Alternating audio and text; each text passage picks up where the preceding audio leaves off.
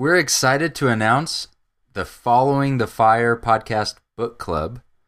We are going to be reading a new book every month, and uh, we want you to read along with us. Then we're going to have a discussion. Uh, we're hoping to get some guests in so we can talk about some of our favorite books or maybe some of your favorite books. So, which one are we doing this week, Steve? We're going to do With by Skye Jethani. It's a short, short uh, title, so I'm going to repeat it. Yeah. Uh, that's with W I T H. That's the end. By Skye, spelled like the sky with an e at the end. Jethani, spelled like Jethani. So Exactly. With a J. with a with a J. And to make it easy on you guys, we'll stick a link to the book in the show notes and on the website at followingthefire.com. I think it's going to be really fun. Uh, this book, personally, has been extremely meaningful to me, and possibly is the reason I'm married. So there you go. What? Yeah, true story. Looking forward to the to the story on that one. Yep. It it took a lot. It it's a miracle. So miracle book contributed.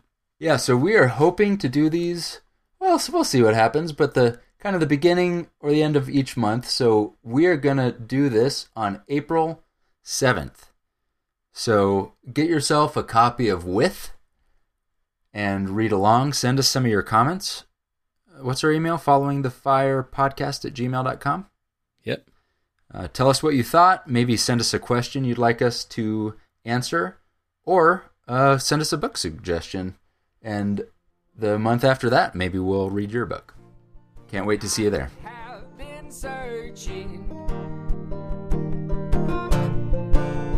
What most people say just can't be found but you always find me out Welcome to Following the Fire. Thanks for joining us on this journey through the wilderness.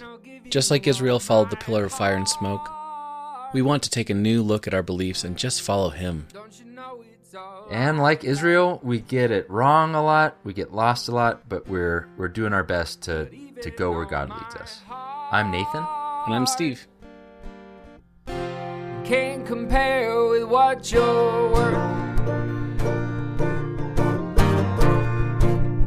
and I had been fighting So today we we're going to continue our conversation of the list of just some of the small things on on Steve's mind like eternity, the Old Testament and the New Testament and what things we're supposed to get out of them and what does it mean to talk to God.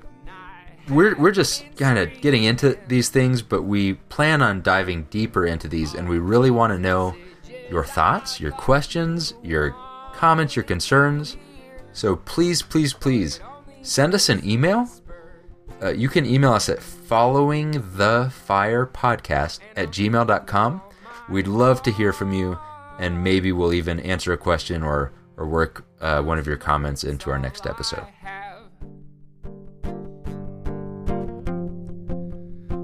Have. On my heart, Hey, Steve. Hello, Nathan. How are you? I'm I'm, I'm making it. We made it through another week. That's a that's an accomplishment. Uh, another week staying at home, I guess. Working from home. Yeah. Wishing I wasn't working from home, but you know, Yep. I, I had a I love working from home kind of. And I we had the opportunity to give some feedback about if we want to go back to the office. So it felt good to be able to say, um, I would like to not have to go back to the office, but I'd like the option to go back to the office.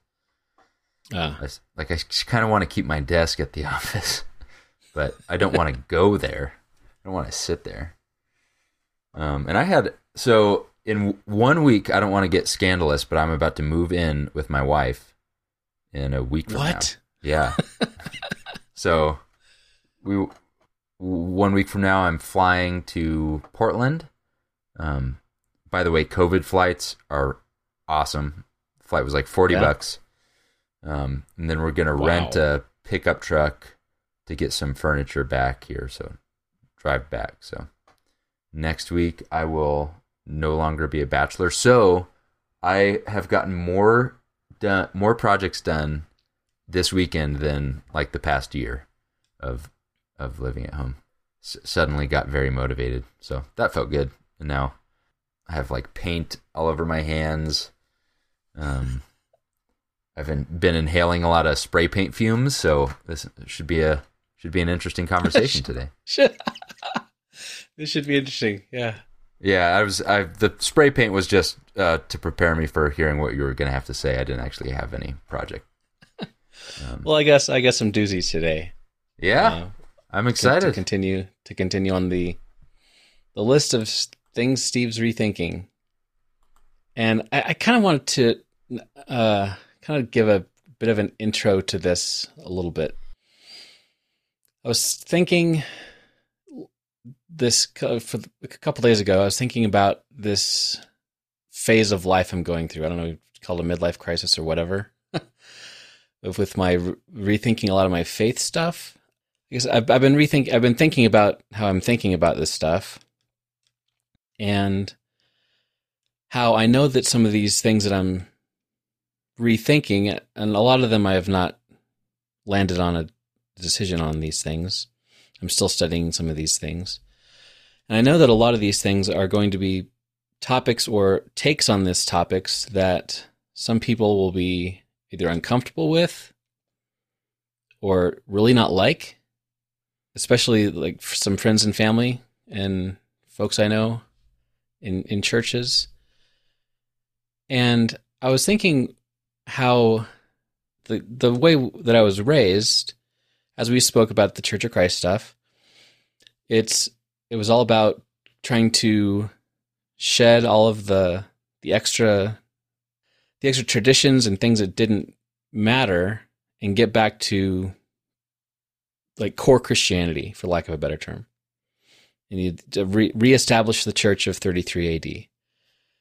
And that I think that's kind of what I'm trying to do. I guess to to try to frame this stuff for some people. That what what I'm trying to do is the reason I'm rethinking this stuff is not because I think that everything is wrong or whatever, but I'm trying to think through the stuff that's that we're um, that we've always done that we assume is the right way to do things, or the right way to think of God or think of ourselves in relation to God, and uh, and so I I'd, I'd like I'd, I'd like people who are listening and kind of following along with this stuff and screaming at me through their radios or their headphones or whatever.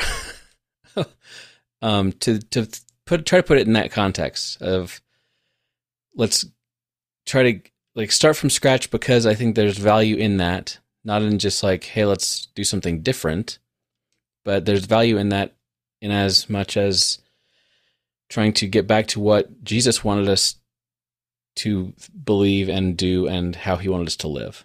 Does that make sense? It makes sense. Yeah, it's you could have just bought a sports car. Would have been maybe Yeah. less. Uh, but I think uh, one of the things that I I wrote down on my future list was the the truth isn't a scary thing, and because of the confidence that we have as Christians, I think I think that we can afford to be a little bit. We can explore some things and not have that fear of asking the wrong question. So some of these things we are we are questioning things that that people have never questioned in their life. And and or Yeah. they or they have questioned it and they've come to uh, an opinion on that that they believe is um, that's become foundational for them. Um, but I think there is there's value in occasionally questioning those things, and Jesus is really good at leading us through that stuff. And a lot of times he'll he'll kind of point us back in the right direction when we ask the wrong question, because that people ask Jesus the wrong question all the time. But I th- I think the truth is not a scary thing. So uh, talking about about these things, it can f- if you haven't questioned them in a while, it can feel like we're we're taking the foundation out from from under you. Yeah. But I th- I think it's it's good to to look at those things every once in a while. Yeah, and I think some some of the stuff, especially like the the section of the list I want to talk about tonight, is like the, some theological it's kind of some theological humdingers, a few of them. Um, that it's easy to get into the slippery slope mentality that if this one thing is true, then it's all it's all nonsense and just throw it out the window and go be a Buddhist or something. That's not what I'm saying. I'm in, I'm in a kind of what we're doing right now. I, I was reminded. My dad reminded me of this. Right now, we're what we're talking a lot about is we're deconstructing. We're we're looking at the big picture and we're taking out the little chunks and we're looking at them again. Um, and uh, if if there's no rebuilding after deconstructing, then it can be painful. But even if there is rebuilding after deconstructing, it it still is a kind of a demolition process, and then you put the pieces back together. And I I just got married, and so I feel like as a person, I am deconstructing because I'm suddenly uh, learning all these things about myself that I didn't have to th- question, that I didn't have to know. And so, oh, interesting. It's, I actually, you know, especially the, this list and kind of our conversations, a lot of it is, I feel like both of us are are actually in stages of growth. And so we're we're just kind of describing some of the breakdown process that happened first that now that got it got us to this point. You know, like I, in in this the last year I've I've discovered this love for the church and for the kingdom and and a passion for the work of the kingdom and what God is doing that I hadn't Yeah. had before. And at the same time that like starting to th- think about what God is trying to do has has made me question a lot of things. So that that's kind of what we're going through right now is questioning some of these things and just like eh, you know as a as a newly married person how you plan meals for the week or how you communicate or or your morning and bedtime routines Th- those things are all changing and being questioned Yeah. and and before I never had to do that so that there's a catalyst but but now I'm growing as as a result even though uh, sometimes things get questioned that I didn't even think were, you know, like I that I didn't even think you could question that thing. This is just how this is just how you floss, or you know whatever. it is. It's just how you floss. yeah. So you know, and we're we're all. This has been a year where we're all s- so many, especially COVID, but uh, all kinds of things happen that a lot of us are, have that time to think about like well what's what's really important? Or man what do i think about this event that just happened? So Mhm. um, bear with us because we're not every question that we have is going to feel comfortable but it's it's like working out. It's uh, looking at these things so that we can uh, stand on solid ground again and um, keep keep following where, we think God might lead us. And w- one analogy I've been thinking about because I I really love what we're talking about, which is this wilderness wandering period. Wilderness wandering can feel disorienting, but the Israelites also had the direct presence of God and they were being sustained by God as as they did that. But at the same time they were they were still thinking like, yeah, but what about that time in Egypt? That was kind of nice. Was it really so bad? Should we really do this? And I picture myself as as an Israelite, you know, after 2 weeks of eating manna and seeing the presence of God as a pillar of fire, I would have gone to like, oh man, I hope the pillar doesn't move today. It's really going to ruin my day. You know, Yeah. um, it's because the that presence at, at was both like, wow, this is amazing. We're being led by God, but also it was a reminder that every single day we may be asked to move, to uproot, take the tabernacle apart again, and then put it back together in some new spot. And I I think there's, I think a lot of times on individual levels, God calls us to uh, change over our lives, and and part of that is just softening our hearts or turning us into more and more people who can who can work for His kingdom, and um, part of it is just getting to know Him better, and that that is a deconstructing, reconstructing process over and over. Yeah, it's, it's true. Making us more like him. Uh, to me, uh, to me, that's the goal. Anyway, we may have talked about this before, but I think that we tend to kind of give the Israelites a hard time. Um, Yeah. kind of like you, I think you were allu- alluding to just now, as far as like they had this fire and this giant pillar of cloud. How in the world can they like do the wrong thing or or whatever? Right.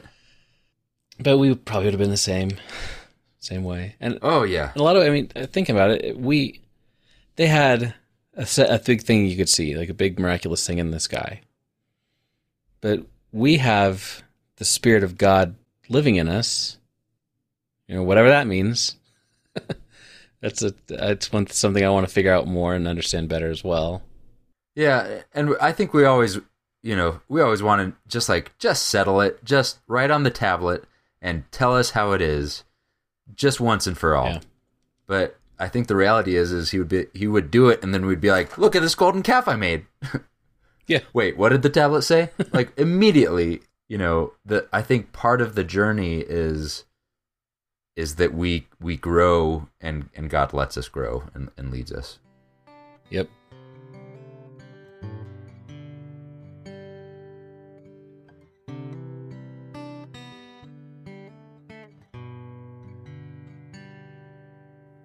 Tears fill my eyes, you hear my cry.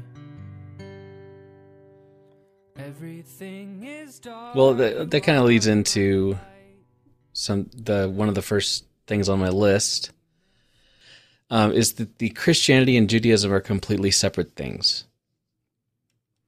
Um, Hmm. I- if you talk to, I would say a lot of probably a lot of Christians and most of the non-Christian and, and the non-Christian world out there, th- they would assume that, that Christianity and Judaism are completely separate religions and completely separate belief systems. And this is not a, a really a heavy hitter of a topic, but it's something that I'm I'm still kind of thinking through as far as like how important is the Judaism stuff to my life. you know, Yeah. there's this concept that's refer I think the term is dispensationalism. It's the idea that Get rid of get rid of ism of the law. that's a really I hadn't really deconstructed that word. Speaking of deconstruction, but dispensational, yeah, yeah. But that's basically what it is: is that this idea that, that there were there were eras in history bet- uh, between God's relationship with man, and the first one was kind of the the the era with like Noah and Adam and uh, before everything before the law. It's like referred to as the patriarchal period, and he communicated directly with the a few prophets and a few individuals as far as how they should go. And then there was the Jewish dispensation where he interacted with, with humanity via the, the the Jewish law. And then that went away, and now that's the Christian dispensation, in which the law is like the Old Testament's like it's nice to have, it's interesting stuff, it's kind of history book level of stuff, but the real the real deal is the New Testament. And then the, like there's the, there's this idea that there's a further dispensation when Jesus comes back and all that kind of thing. So, I mean that that's kind of a concept that we even if you don't have never heard the term dispensationalism, it's the concept that a lot of people have. But thinking back through history of church and Christianity, the I mentioned the Bereans last time or a couple times ago, as far as they're the folks who Paul praised highly for diligently searching the scriptures to find out if the things that Paul and his his companions were saying were true. So and you think back through, okay, what were the scriptures for them? Well, the only scriptures they had were the, was what we call the Old Testament, and Yeah. the scriptures that Jesus had that he quoted from all the time was the Old Testament. So I'm not sure where we got this idea that we can just throw it out Um, I mean, there's I, concepts of like now the perfect has come, and so like the idea that the once once the Bible got all put together in one book, all these letters and stuff. At that moment, then you didn't have to listen to the Old Testament anymore. Now it's the now it's the New Testament. And so it, it's not only just the Christianity and Judaism are separate things, but like how, the, it's part partly how the how the Bible got put together a little bit. So I I I've read several things and I listened to quite a few sermons by a guy named Joseph Shulam. And he, Joseph Shulam is a I think he, he's the preacher for um the I think it's I think they call themselves the Church of Christ in Jerusalem right now. And he's been around a long time and he he uh went to school to be a rabbi. Grew up grew up as a Jewish kid in in Jerusalem. And at, at some point along the way, I forget his exactly exactly his conversion story, but he he became he came to believe that Jesus was the Messiah, and so he, I don't think he considers himself being converted to Judaism to to Christianity. He still considers himself very much a Jew who knows who the Messiah is, you know. Right. Yeah. And we know that there's this whole hubbub in Acts about do Christians need to get circumcised and follow Jewish laws? And the answer is no. So I guess that's partly where we get the idea that it's kind of gone away. But so how much? I guess how much of the old, how much of that stuff would it be helpful to do? Um, none of it. Some of it. Is it just academic at this point? like the the church that Joseph Shulam uh, uh, oversees or works at, or however you want to put it, they still have like the full giant Torah scroll, and they wear yarmulkes and the prayer shawls, and they take it out and they kind of walk around the room with it, like like you do it, like like you see it at a at a, a synagogue, synagogue, yeah. exactly. Yeah. And they do they they observe the Jewish feast days, and they have the tabernacles on you know f- for uh Sukkoth and all this stuff. And so it's like it's interesting, but is there would that be helpful? Because Judaism is really, well, Christianity is really a continuation of Judaism as far as Jesus was concerned. He talked all about it being he was here to complete something, and Messiah is a Jewish concept. I don't know. I could probably I could talk about my my wonderings Yeah, about that all day long. I guess.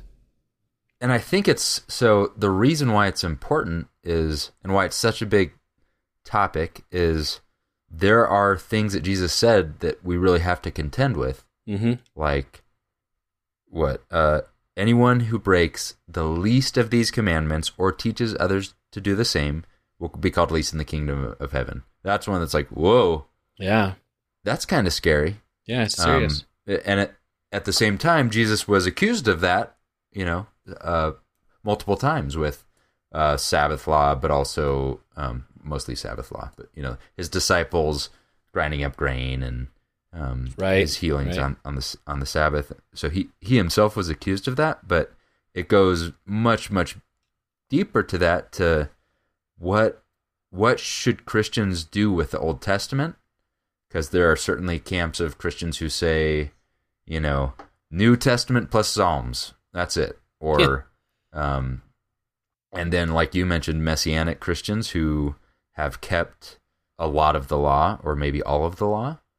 Um, but for wherever you fall on, you know, kind of what the answer is there on that spectrum, uh, a lot of that is really going to determine like what do we do with Leviticus and Deuteronomy and yeah, like the you know the why don't we celebrate the Jewish you know feasts? E- Easter and Christmas aren't you know dictated to us from the Bible, but Yeah. um, some some other things are, and I I think they're I, I have a strong interest in Judaism.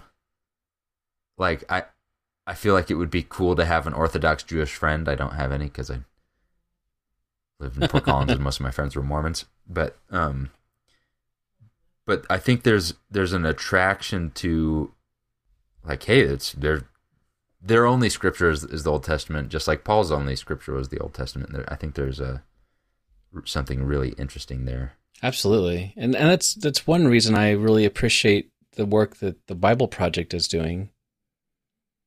Um, because Tim Mackie, one of the the guys who started the Bible Project, is a Hebrew scholar, like legitimately, and uh, he does a really good job of pulling together like a lot of the the story and the like the through the through story throughout the entire Bible, which most of the Bible is is uh is the Old Testament, like volume wise. And he he does a really good job of showing how all that points toward Christ and how it um, helps us see who God is. You know, so there's there's like like I said, I could Yeah. I could go on for a while about that one, but it's just a lot of that's that's definitely in the camp of. I'm really wondering about that, and I don't know how much that, that would actually change my life. Um, I don't know. I think it ties into uh, cultural Christianity too, which is a, a big deal because the Ten Commandments have kind of become a cultural, Yeah, um, even in in Christian um, American worldviews, as kind of like, hey, this is the foundation of modern legal uh, theory, and and so that the, even the even if you deleted everything except for the Ten Commandments, it- I think it's still interesting for Christians to look at those and talk about does, does this mean something for us today? Does uh, creating an image or um, taking the Lord's name in vain or or keeping the Sabbath holy or coveting, how much like it's it's funny that culturally there are Christians who want to erect a Ten Commandments, but I would say Christianity overall doesn't spend a whole lot of time reckoning with the with seven of them. yeah, uh, very of true. the- of the big ones. But it's a it's a huge huge huge huge topic, and I yeah worth delving into. You never leave my side until the end. Who am I without you? What could I ever do if you would never love me? So the next one is it's kind of a an overarching what's the purpose behind Christianity question. I always got the vibe and I don't know maybe indirectly or directly that the whole point of being a Christian is to get myself to heaven. That uh, it's I want that mansion on the hilltop um, along the street of gold and so I can have no no more tears, and you know, I I, I could cite lots more, you know, hymn lyrics as far as how Yeah, like what the what the ultimate goal is, and I, I well, I think that you know, wanting to go to heaven, quote unquote, is a definitely a good thing. That I want those metaphorical things as well, you know. I'm starting to realize, and and, um, maybe this is just just me, but maybe everybody else has figured this out a long time ago that that there's so much more to the purpose of following Christ than just wanting to get to heaven. yeah. I I think uh, this is something I've been rethinking over the maybe the past few years because what I grew up thinking was the the good news was basically there's a there's a way to get to heaven. But it seems like J- what Jesus said the good news was was Yeah. different than that. So so if if my idea of the gospel is, is different than what if we ask Jesus what is the gospel, um, then there, there's something to look at there, and I I think the consequences of that one are uh, have to do with our how do we deal with the world how, how do we deal with the earth environmentally Uh, how do we deal with? Are we just kind of suffering and waiting because something better is going to happen, and, and, then kind of the the over like uh, obviously if if we're looking at an eternal re- reward for a short period of time, then our only priority should be help as many people yeah, know that and, yeah. and kind of stick it out. But it seems to me like the work that Jesus has called us to is much much deeper and wider than that and has to do not only with future promises and future hope of a resurrection which is certainly part of it but also do God be God's kingdom right now because the gospel was it's here Absolutely. it has arrived and it's now and that that really when I first really started thinking through that new paradigm, it to me new. is when we still lived in Germany, uh, doing mission work, and I uh, I was I don't know how I came across this book. I think I was in the uh, the the there was a big bookstore in downtown Dresden who which had a little a little English section, and um, and we I went there to see you know what English books can I read because um, this was in the like, Amazon existed, but it wasn't really big enough to have English books on Amazon in Germany, really. And so I'd go and see what they had, and I think that I think that's Right. where I got this book because it's like the British edition of the, of the book. It's um, the Divine Conspiracy by Dallas Willard, and I've I think I've read that book book five or six times at, at this point. It's just it hit me so hard because one of the things he's he talks about is how is exactly what you were just saying that the kingdom of God starts it, it starts now. It's not that the kingdom of God is heaven. It's not that eternal life starts when we die. Eternal life starts when you become a Christian. When you when you decide to follow Christ, yeah that that's like the first day of the rest of your eternity, you know. Um, and so when and there's so many, like you were just saying, there's so many ancillary effects to that because if you if you just think that I just got to slog through this life until I die, and then the good stuff happens.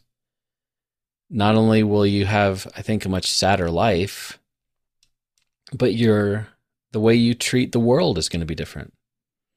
Like you, you said, in, like environmentalism. Uh, People, I think churches and Christians who think that their only purpose is to get to heaven are going to care a whole lot less about people around them and a lot less about, the world around them.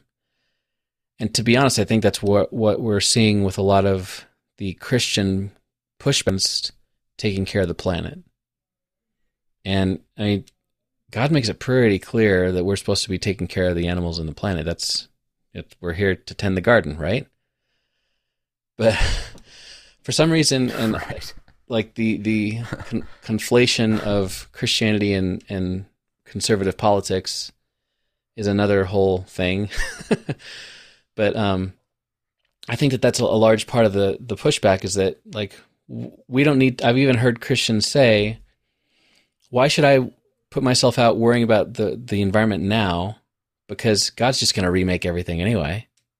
Like, it's like, well, he he entrusted this to us, and and we're supposed to like start start his kingdom now, and that has a, a lot of repercussions. So, so the, the the whole idea of getting away from this the concept that Christianity is just for after I die is something that I'm I'm I'm definitely working on, and it's definitely changed a lot of my viewpoints on a lot of things.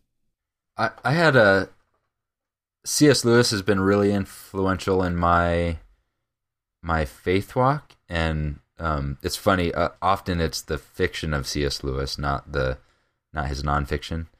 But the Great Divorce it is kind of a it's a fiction book where he's working out a lot of theological issues that he's kind of thinking about, and it's such a compelling idea because he really treats whatever whatever happens after the earth as just a continuation of what has been happening here. So if the if you've been doing the work of trying to get in a right relationship with God, then when it when that day comes, Mm. you're you continue and and you keep working on that now that because you're you're still imperfect and you're growing and you know in his vision the kind of the people who have been fighting that their whole lives just keep fighting it and and just want to separate themselves as far from God as they can and so they they end up in an isolated lonely lonely place because of that but he he has a vision of people who Mhm. are kind of fully realized beings because they you know even though it was a a poor widow that nobody would have thought anything of in, in her life but she was she was becoming more and more a full Or real. full human um f- fully in touch with a real human uh like a human in the garden would have been and then there's kind of these like half you know like just undeveloped baby you know creatures because they they were they were immature or they were you know they were kind of just barely starting that. And it you know of course it's it's it's fiction it's made up but it's an interesting view of what what should what is the purpose of even being here then? And i think uh changing that paradigm from we just wait for the mansion to Mhm. we're the hands and feet of God right now, and the kingdom is a thing that should be spreading, and we should be praying every day. I want your will to be done on earth, Yeah. and so I'm going to do that. so I'm going to be I'm going to be a part of the kingdom by doing your will on my one square foot of the earth that I inhabit. Yeah, and it opens up the the entire concept of doing things for God and serving God beyond this idea that that the only way to serve God is to be a missionary or to convert people. And that is the single measure of success that we have. And it opens up to realize that there's that God has given a lot of people lots of different jobs for lots of different reasons. And if we if we're just focused on thinking that we have to do all, like these two or three things for God, then we get into all kinds of beating ourselves up about I'm not good enough because I, I chose to be an engineer instead of being a, a preacher. And I remember when I I was in high school and I went down to Leaders for Christ at Oklahoma Christian University. It was it was a fabulous week. Um, it was really cool, like uh, like in depth study on things and and and cool talks by ministers and professors and stuff like that, just to kind of help. It, the idea was to help train guys and girls, not just guys, but guys and girls to help them be stronger leaders in in at, at their age, even in, in high school. And at the time, I had I had been waffling back and forth between wanting to be an architect or a engineer, like a like a mechanical engineer. And I I was pretty sure I was going to be an architect, and I was like ninety percent sure.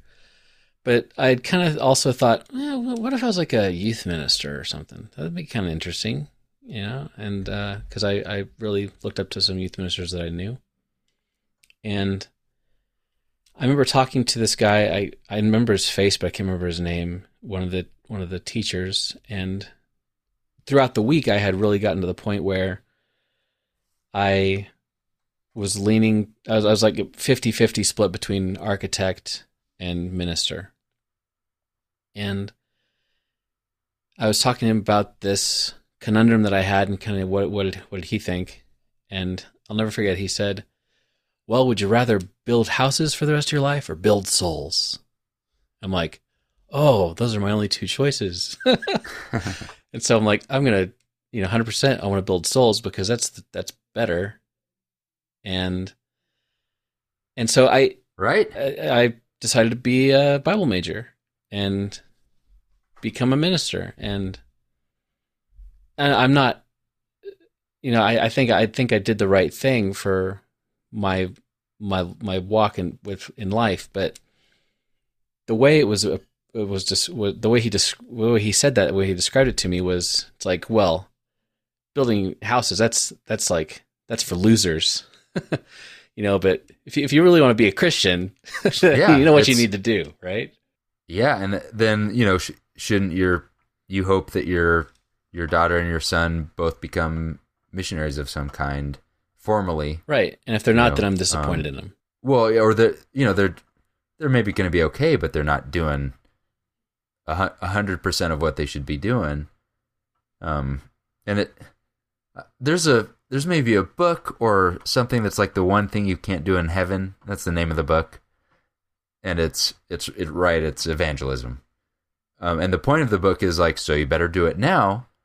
But I I wonder if it was like, you, if you have that that viewpoint that the kingdom starts right now and you can be in it right now and in the future it's just going to be more perfect then it should almost be like you know who are the people that aren't going to know what to do in the kingdom people who just just evangel you know Yeah. like you know you're you're not good for anything anymore right uh that's that's a joke but um but i think that it's a bigger calling than uh than convincing people of this thing. I think we're actually called to love our neighbor in a real sense and like Jesus did where he he was telling people truths, but some people he was just helping them. yeah And and some people he was he was kicking them down from their high position. Um, it was it was all of that. I've even heard some Christians say, uh, uh, Christians of all stripes, not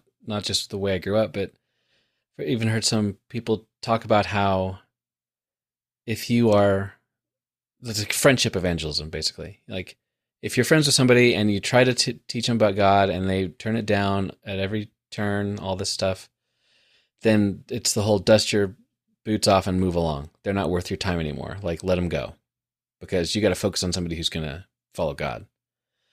And everything that you do has to, Yeah. you know, don't don't give a you know, don't give a sandwich to a homeless person unless you also put the business card of the church in there to let them know it came from God, you know. The, and the sad thing is, if you've grown up in a in a church and it's your whole life, it's it's a little bit hard, I think, to see this perspective. But the let's just talk about America. The people in America know who Christians are. They've heard of Jesus, and they can also tell just when you're selling them something. So wh- when someone is is smoozing you and you know it's because they're trying to sell you a pyramid scheme something can- candle or whatever people sell these days it feels slimy even if they're your friends and it's something that you would maybe even want it- Yeah. it's still like ah why do you got to pretend you know i see what you're doing i can see what like you're I doing haven't talked to you since high school and you you're like suddenly you're my best friend. yeah, and you know the and, and those people, uh, just to pick on pyramid scheme people unfairly, kind of stereotypically they're they're going to go pretty far. They're going to talk about all the benefits, like it's so great not only to buy this thing but to Yeah. join in and to be a part of it yourself. And after you cannot give them enough hints for them to like stop. Please stop. I've I've literally I remember in uh in college I had a friend who started pyramid scheme doing cosmetics and she tried to sell me makeup and and I was just like listen yeah she she did her whole thing and I was like you have got to start listening to your audience cuz cuz she was like you know a lot of guys are starting to use makeup nowadays I was like I I wear the same pants every day of my life. You know i i i haven't you know cut my hair in six months. What what makes you think that i'm gonna be interested in this thing? Eh, but she didn't stop. And i i feel like when we're just selling something that's what it feels slimy and sleazy even if we're doing something good with it. Like what if we were actually selfless in our service and we expected nothing not even that you join our pyramid scheme. Yeah, that's one thing. I- One thing I do love about Bob Goff. uh, He said that in one of his one of his books, he was talking about how this is this exact thing about how we it's possible and probably healthy in some ways to do good things for people and not have to feel like you have to tie it back to directly to a church or to Jesus or whatever. And he will, he'll occasionally when he feels like it, he'll he'll swing by uh, In-N-Out Burger in California where he lives. He'll he'll buy like ten or fifteen double doubles, and he'll just go hand them out to homeless people he sees, just just to be nice.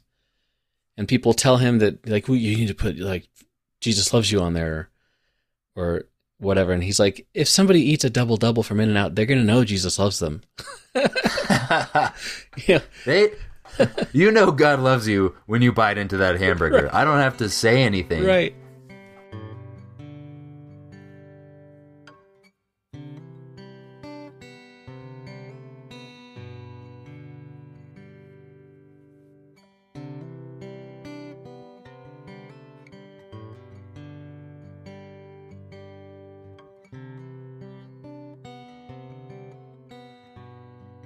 So, uh, next topic, I guess. Um, this one requires much thought and, and prayer, and that, is prayer.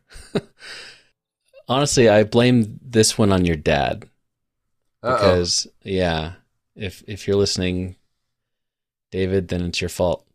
Um, he, your dad taught a, a class of a while back, a year or two ago, on prayer, and I think it's called "Why Do We Pray That Way?"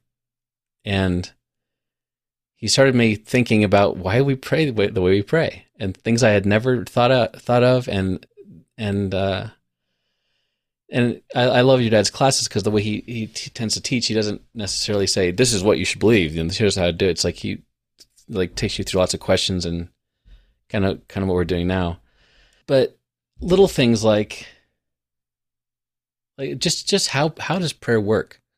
What's the point of prayer? You know, basic questions that I've asked since I was a kid, but never really thought about digging in further. It's like, why am I praying if God already knows what I need? Yeah. Um, and and I know that the answer, in a large part, is to you know build this relationship. And maybe this is one reason that I don't quite grasp some of the aspects of prayer because I've always been so much about believing stuff and not following and having this relationship like I should. But you know, the, we we believe so many weird little things about prayer. Like we seem to have this idea that it's like a voting system. Like if you have enough people praying for a thing, God's going to be like, "Okay, you convinced me," you know. Or if if you have a 24 hours of prayer, like as long as some somebody's praying for that thing for 24 hours straight, it's more likely to happen. You know, is is there one way to pray? Is is prayer just you know, I, I I've tended to believe in in my in my life, you know, the, the scripture that says pray without ceasing. It's a very short little phrase. But I always kind of thought that like as as I'm going throughout the day, you know, I'm I I don't have to just have a formal prayer time like sit down, bow my head and say dear God and end with Jesus name amen. It's it's I try to have a sort of a continual conversation with God throughout the day and maybe that's what it is. Um I don't know. Yeah, I, this is a, a topic I've questioned a lot too because Jesus talks about it a lot. Yeah. And and some of he the does it a lot too. he does it a lot. He talks about it a lot. Um, and I think it was a really big deal to religious people in his time. We certainly we've gotten into our own traditions about what what's public prayer like, what uh, why do we pray? I, I would say a lot of people who aren't Christians have developed an idea about what prayer is from what we do, like we're asking for things to happen.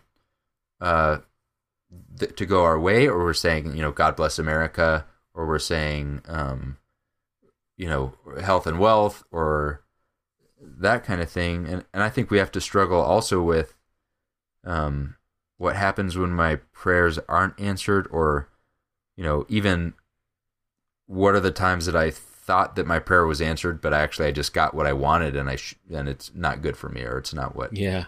what God God would have done.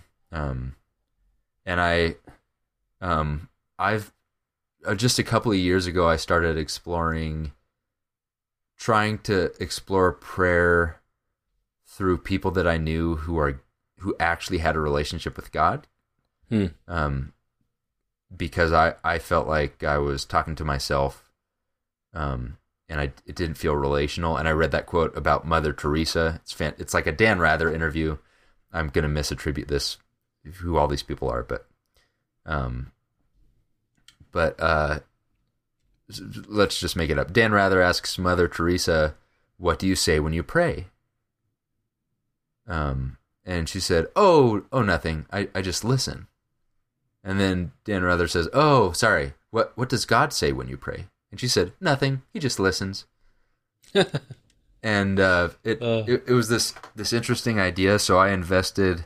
I went to Amazon.com, and I I saw this thing that said, "The Book of Common Prayer Pocket Edition." Okay. That's a So po- what- that's huge. so what showed up was the size of a Bible. Um, it uh, somebody, it's it's more like I'm pretty sure it's a counterfeit version of the Book of Prayer that someone just put. It's definitely not uh, not No. not a pocket edition, but I started praying other people's prayers Hmm. As a way to, you know, people people watch workout videos. If they Yeah. people will look at famous pitchers if they're a pitcher, and I I wanted to learn through doing. And then uh, I, I learned a lot. So th- that's been really interesting to pray someone's prayer that they wrote out because it it forces me to see someone else's spiritual perspective. It's very interesting. Um, That would be interesting. And sometimes it's you know like nothing right? Does doesn't hit and I, I i feel nothing but sometimes it's like man that you know either i did need to pray that or wow i just learned something about like what what i can even be talking to god about. But i, I would say i actually learned the most about prayer by having a long distance romantic relationship. Really? because we, are asked to pray without ceasing and and um and I had read some things about practicing the presence of God or just like going through your life as if you're in communion with God and that that kind of seems impossible to me but then I was doing it only it was Heather like I I I would see something and I'd be like, "Oh, Heather would think this about it. Heather would love this." Or, "Oh, Heather would totally go to that this cafe that I just walked by and she would love that." Or, you know, I guess I better flush cuz Heather, you know. So I Put the seat I would be put the seat down exactly. And so I was I was going through my life wondering what Heather was thinking and doing, but also she wasn't with me, but I was seeing her perspective constantly. Hmm. Um, and and it kind of hit me like, if I can do this from a thousand miles away, with a like maybe this is part of what that intimate relationship with God is supposed to look like. Maybe the closer I get to God, the more it's like God would love that person. Oh, God would totally jump into this thing and do this. Or you know, God would want me to put the seat down. oh, I absolutely love that. I, lo- I love that, Nathan. That's great. And if you, you know, maybe uh, it's, I don't know how u- universal of a feeling that is. So I, I don't know if you've been gone for a week and you, or I don't know if it, if, if it even works for kids like, oh, my kid would love this thing. But especially th- through that, rel- that relationship, just, hey, if I can do that with Heather, then maybe I can, maybe that's what it looks like with God. I'm gonna have to really think about that one. That I, that's really good because, I mean, I think that people who have been Christians for a while, we we know. I mean, we we kind of get the the basics. Of, we know what God would love. Mean, we know that what we know what God would love. We know what God would appreciate. What He would not like. for the most part. And I think that would be that'd be a really helpful kind of a shorthand as far as walking through your day how to how to approach things or not approach things. And it, you know, it as far as the the Lord's prayer, which I've been trying to pray recently because of uh, some, I think Tim Mackie. It's a very much an orienting prayer. It it it helps you to see God's perspective, and then see your perspective to Him and to other people. It's a short prayer, but it does all of that really quickly, and it's hard to pray that and then not care about people or or go throughout your day and just go about business as usual. Yeah. Um, but when I don't do that, it's super easy for me to go about business as usual. And ju- you know, just like that relationship, the minimum that it's doing is keeping me faithful. You know, like I'm in a relationship, that means this. You know, but it's it was more than that. It was a joyful thing. Like, oh, this is a thing that Heather would love, and I I feel like it prayer can even progress us from just sin management to a joyful walk with God that is where you discover things like, oh, wow, look at this thing, or thank you for this sunrise, or, you know, or, or whatever it is, or help. Yeah, and I think going back to the Mother Teresa quote, that's that maybe that's kind of one way to listen. Have not knowing how it all works, and, and you know maybe we're not supposed to know how it all works. Maybe that's part of the. I think there's I think there is value in mystery and and wonder still uh, when in our faith, but um, I think one thing it does do is it it I think it tends to show. It shows us who we are because the way someone prays maybe not not in public but i think I, I mean i know i know when i am having problems with one thing or another i tend to focus on that in my prayers Mhm. or uh, if i'm if i'm focusing on myself all the time in prayer i'm probably not focusing on other people in in, in real life but it it yeah i'm not sure where i'm going with that it's just that this interesting idea of how prayer shows us who we are because God knows already knows who we are, and if we can if we can kind of take a step back and watch ourselves praying Yeah. and see what what we're revealing about ourselves to ourselves, and then listen to what God wants us to do about that, I think that'll help a lot. Yeah, the way I'd summarize that is I I'm really good at the talking part, eh, but I have been trying to learn that I should maybe God should be talking more than I am some of the time.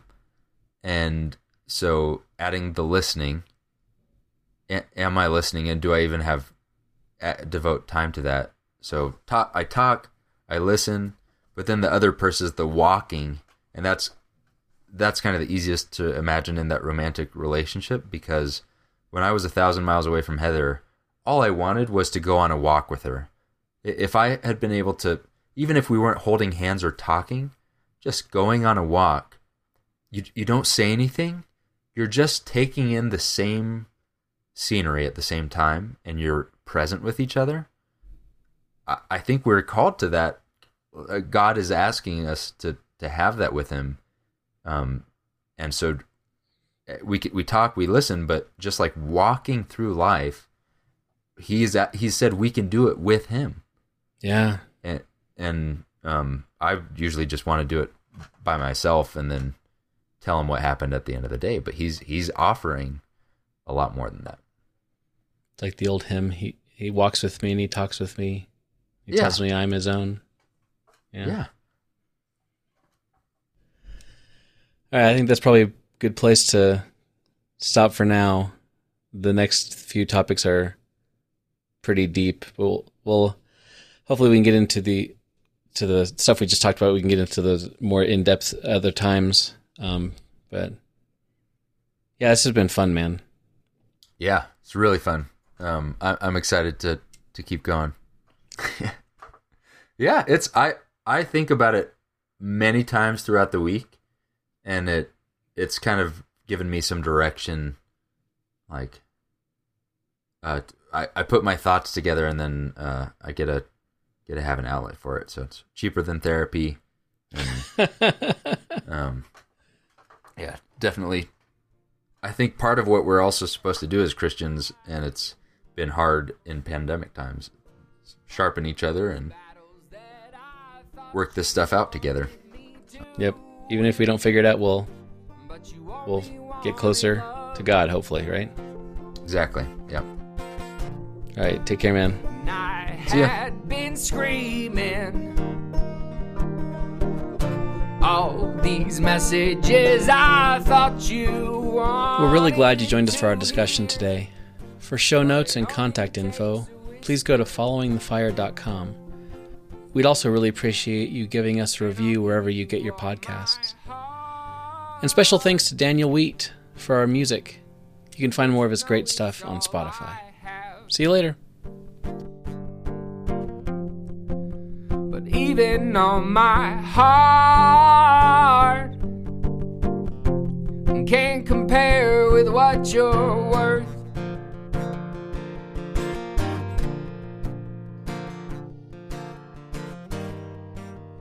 We're excited to announce the Following the Fire podcast book club. We are going to be reading a new book every month, and uh, we want you to read along with us. Then we're going to have a discussion. Uh, we're hoping to get some guests in so we can talk about some of our favorite books or maybe some of your favorite books. So, which one are we doing this week, Steve? We're going to do With by Skye Jethani. It's a short, short uh, title, so I'm going to repeat it. Yeah. Uh, that's with W I T H. That's the end. By Skye, spelled like the sky with an e at the end. Jethani, spelled like Jathani. So Exactly. With a J. with a with a J. And to make it easy on you guys, we'll stick a link to the book in the show notes and on the website at followingthefire.com. We are gonna do this on April seventh. So get yourself a copy of With and read along. Send us some of your comments. Uh, tell us what you thought. Maybe send us a question you'd like us to answer, or uh, send us a book suggestion. And the month after that, maybe we'll read your book. Can't wait to see you there.